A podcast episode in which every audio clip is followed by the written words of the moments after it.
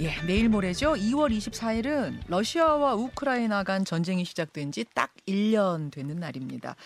1주년을 앞두고 어제와 그제 세 가지 상징적인 일이 있었어요. 그제 미국의 바이든 대통령이 철벽 비밀 작전을 펴면서 우크라이나를 깜짝 방문했죠. 미국 대통령이 자기네 군대가 참여하지 않는 전쟁터에 찾아간 거 이거 아주 이례적인 일입니다. 그 다음 날인 어제는요, 러시아 푸틴 대통령이 국회 연설을 했습니다. 뭐라고 했느냐? 13년 전에 맺은 미국과 러시아 간의 핵무기 토, 통제 조약이 있거든요. New START라고 하는데 서로 뭐 핵 사찰도 하고 감축도 하고 하자는 이런 조약. 그거 참여 안 한다. 깨겠다는 거예요. 그리고 오늘 새벽 미국의 바이든 대통령의 폴란드 연설이 있었습니다. 우크라이나 지원 굳건히 하고 나토는 흔들리지 않는다. 자, 우크라이나와 러시아 간의 전쟁 이거 이래 가지고 언제 끝나는 건지 다른 거 다 떠나서 경제에 미치는 영향이 어마어마한데 참 큰 걱정이어서요. 오늘 서울대학교 정치외교학부 신범식 교수와 함께 짚어보려고 합니다. 신 교수님 어서 오세요. 안녕하세요. 예. 일단 어젯밤 푸틴 대통령 연설부터 좀 짚어봐야겠는데 네. 꽤 충격적이었어요. New START에서 빠지겠다.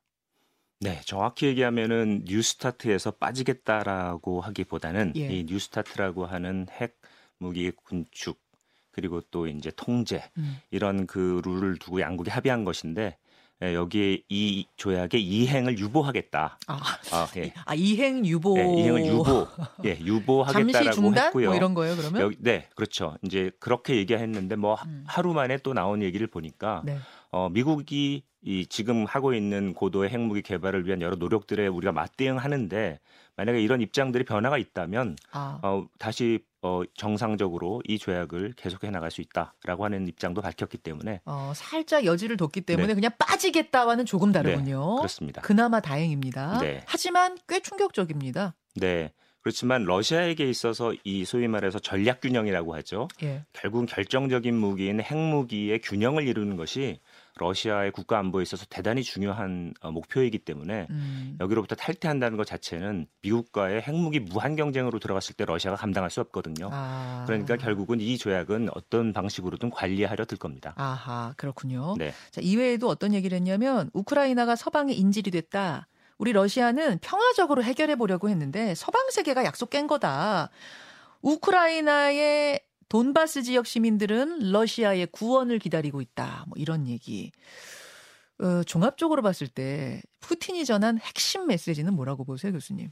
결국은 1주년의 즈음에서 사실은 이 연설 자체가 어, 우크라이나 전쟁에 대한 연설이 아니라 지난 21년 이후로 못하고 있었던 대통령의 정례 이제 그 연설을 예. 하는 것을 3년 만에 하게 된 거거든요. 아, 그러다 보니까 뭐 우크라이나 전쟁이 가장 큰 화두이니까 그 이야기를 하고 그 예. 이외에도 러시아의 사회 경제 뭐 전반에 대한 과학기술 산업 발전 음, 이런 이야기까지 전반적으로 했고요. 음, 우크라이나 전쟁과 관련해서 푸틴이 전한 메시지는 예. 정확히 이 전쟁은 어 그 서방이 상당한 책임을 가지고 발생한 전쟁이었고 러시아는 그에 대해서 무력 위의 다른 방법으로는 어 이것들을 해결할 수 없기 때문에 우리는 이 전쟁을 수행하고 있는 것이다. 아, 그러니 만약 뭐 이제 이런 말은 안 했는데 그 수- 이면에 숨은 메시지는 네. 만약 이 전쟁을 끝내고 싶다면 그런 러시아가 어, 전쟁 직전에 제기했던 여러 가지 안보와 관련된 사안들에 대해서 서방이 책임 있게 좀 반응하고 나오면서 음, 이 돈바스 지역 주민들의 안전 문제 음, 그리고 또 어, 러시아가 느끼고 있는 안보의 불안 이런 것들에 대한 적절한 답을 내놔라. 아, 네, 그러면 여기에 대해서 응답할 수 있다라고 하는 이면의 메시지가 있다고 보여집니다. 자, 이 메시지를 낸 뒤에 몇 시간 후에 미국 바이든 대통령이 연설을 했어요. 이건 뭐 예정돼 있던 연설입니다. 푸틴께 워낙 세다 보니까 어 바이든 대통령이 뭐라고 받아칠라나 궁금했는데 근데 그냥 원론적인 얘기만 한 것 같아요. 네. 바이든 대통령이 그 정말 전격적으로 키우 방문했을 때 가서 했던 메시지의 핵심은 우크라이나에 대한 지지를 전 세계에 다시 한번 확인시켜 주는 것이었고 네. 우크라이나의 어, 일종의 이제 그 항전을 다시 한번 북돋아 준 것이라면 폴란드에 와서 가지고 있었던 방점은 예. 나토 회원국들의 대우를 다시 한번 점검하는 것이었습니다. 우크라이나에 대한 우리의 지원은 흔들리지 않을 거다. 나토는 분열되지 않을 거다. 이랬네요. 그 어느 때보다 나토의 단결력은 강하다. 음. 그리고 어, 나토 조약의 5조 그러니까 이제 동맹 조약이라고 하죠.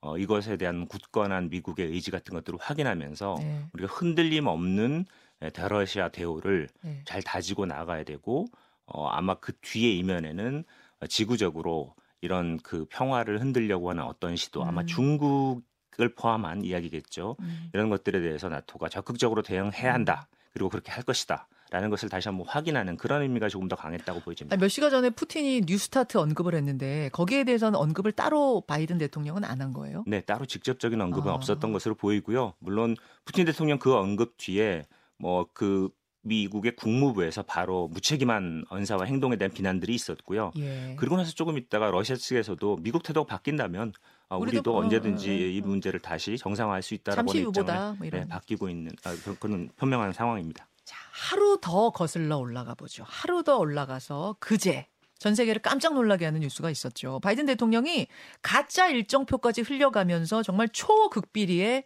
우크라이나를 방문한 겁니다. 우크라이나의 젤렌스키 대통령도 만났어요.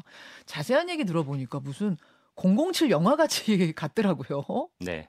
그러니까 보통 에어포스 원이라고 하는 대통령 전용기로 방문한 것도 아니고 예. 전쟁 지역이다 보니까 대통령의 안전 그리고 또 여러 가지 극적 효과 다 노린 것 같습니다. 어. 그래서 이제 기차로 결국은 들어갔는데 이 들어갈 때도 결국은 어이 우크라이나 국경을 통과하기 직전에 러시아 측에 바이든 대통령의 방문 사실을 통보를 했고요. 아, 들어가기 직전에 네. 알렸어요? 네, 통보한 것으로 알려져 있고 아마 이런 아. 조치 자체가 예. 아, 미국 대통령이 들어가고 있으니 이 기간 동안에 조심해라라고 하는 사인도 준 거고 러시아도 그런 부분에 대해선 아. 네, 이 조심해야 된다라고 생각들 안 했겠습니까? 아, 초극비리긴 하지만 그래도 들어가기 전에 러시아한테 우리 들어가니까 우리 네. 대통령 들어가니까 잠깐 공습 멈춰 줬으면 좋겠다는 시그널은 보냈다. 근데 최소한 그런 조치가 없이 들어갔다가 진짜. 우발적인 사고로 그렇죠. 바이든 대통령이 무슨 위해라도 당했다고 생각해 예, 보십시오. 예. 이건 정말 우크라이나 때문에 이제 어. 그 우크라이나 전쟁 수준이 아니라 이제 전 세계적인 전쟁으로 갈 수 있는 여지가 있기 때문에 그렇죠. 이처럼 이 우크라이나 전쟁에 대해서는 어, 미러 양국이 어, 이것이 이제 전 세계적인 전쟁으로 확대되는 데 대한 두려움들을 딱 가지고 있어서 그렇군요. 관리하려고 하는 노력은 하는 것 같습니다.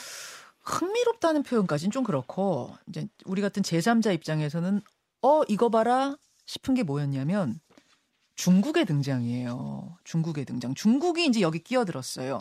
바이든의 방문을 중국 관영 매체가 뭐라고 논평했느냐면 비이성적이고 이기적인 방문이다. 그러면서 왕이 외교부장이 우리의 외교부 장관 같은 거죠. 왕이 외교부장이 조만간 러시아에 가서 시진핑 주석의 방문을 조율할 거다. 이런 얘기가 나오네요.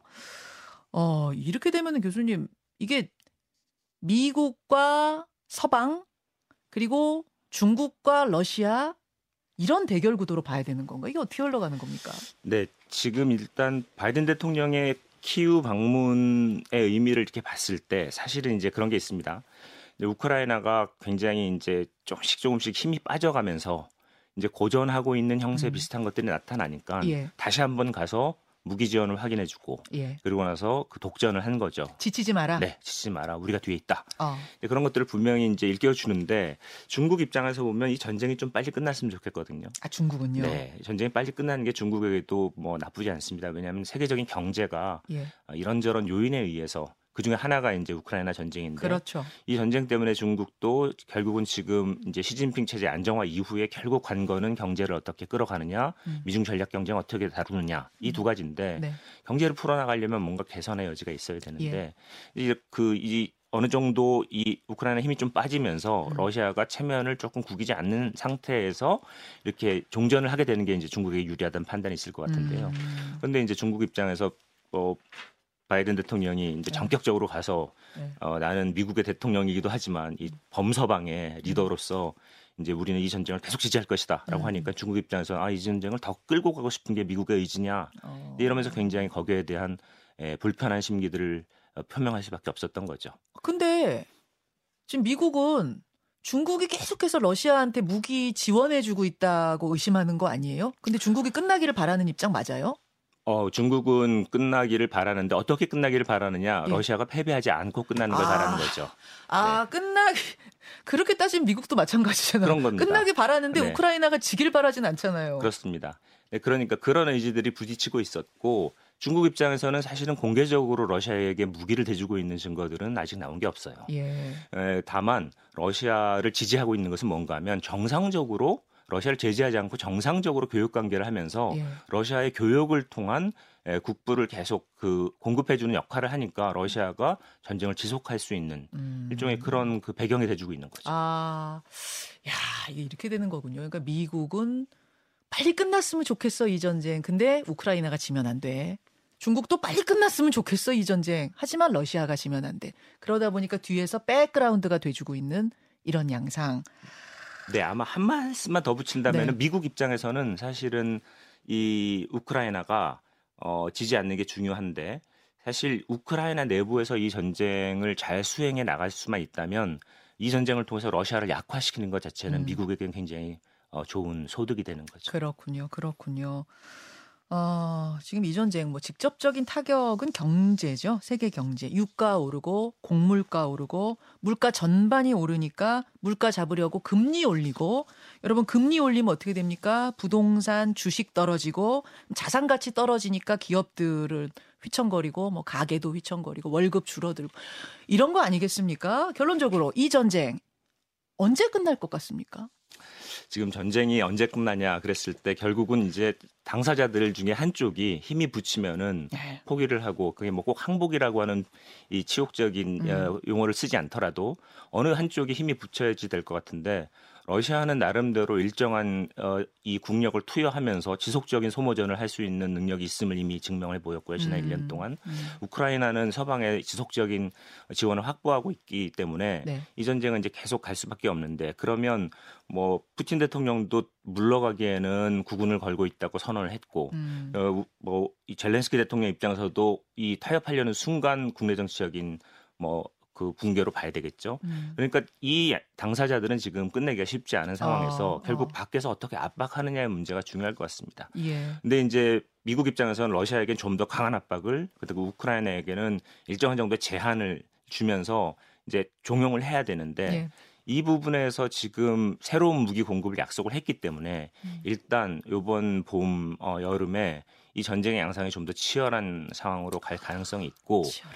이 전쟁의 결과에 따라서 결국 전쟁이 끝난 것은 테이블 협상 테이블에서 끝나기 음, 때문에 음. 그 전황을 반영한 형태의 어, 종전안을 가지고 이제 외부에서 계속 그 양측을 설득하는 작업들이 갈 수밖에 없는 그런 아. 상황입니다. 아, 그러니까 마지막에는 협상 테이블에서 우리 마치 분단 선 그어지듯 뭔가 그어지면서 협상할 가능성이 있는데 네.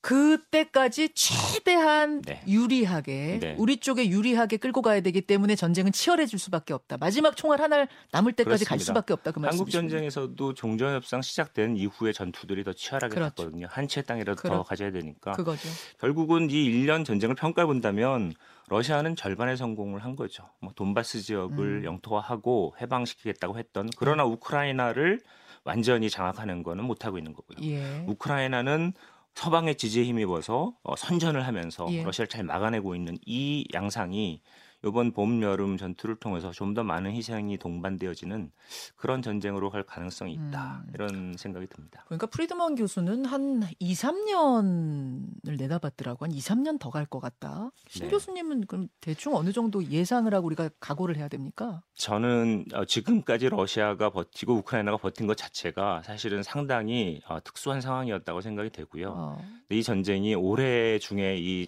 어, 전황이 어느 정도 어, 이 좀 이 정리가 될 가능성이 있다라고 보는데 그 정리가 되는 국면까지 가기에는 음. 상당히 좀 치열한 전쟁의 과정을 조금 더 거쳐야 되지 않을까 하는 생각이 듭니다. 교수님의 바램은 올해 안에. 네. 올해 안에 뭐 좀 지금 당장이라도 저는 양쪽이 협상 테이블로 아. 나왔으면 좋겠습니다. 그렇죠. 바람은 지금 어, 너무나 당장. 많은 희생이 있기 때문에. 그러니까요. 바람은 지금 당장인데 현실적으로는 네. 올해 안 정도만이어도 네. 좋겠다 이런. 네.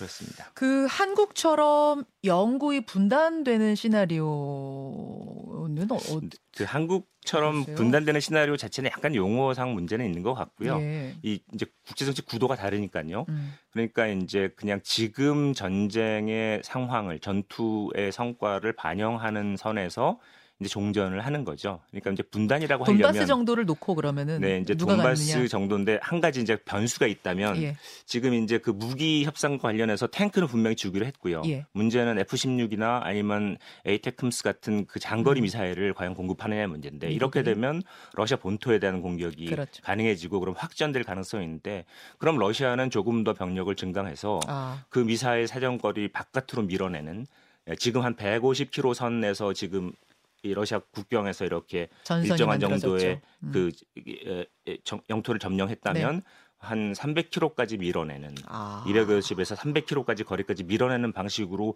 목표를 수정하게 될 가능성이 예. 있고 그렇게 되면 이 전쟁은 더 길어질 수 있습니다. 그러니까 지금 서방 입장에서도 탱크는 주는데 그 다음 F-16과 장거리 미사일을 주느냐 안 주느냐 이 문제는 사실은 이 전쟁을 얼마나 길게 가지고 가느냐를 아. 결정하는 중요한 변수가 될 가능성이 있습니다. 10초 남았는데요. 줄 것 같습니까? 저는 고민하고 있다고 생각합니다. 지금 요번에 우크라이나 가서도 음. 그 극적인 자리에서도 바이든 대통령은 어, 거기에 대해서 확답을 안 했거든요. 야, 이런 상황이군요. 네. 이런 상황 걱정입니다. 고맙습니다, 교수님. 네, 수고하셨습니다. 김현정의 뉴스쇼는 시청자 여러분의 참여를 기다립니다.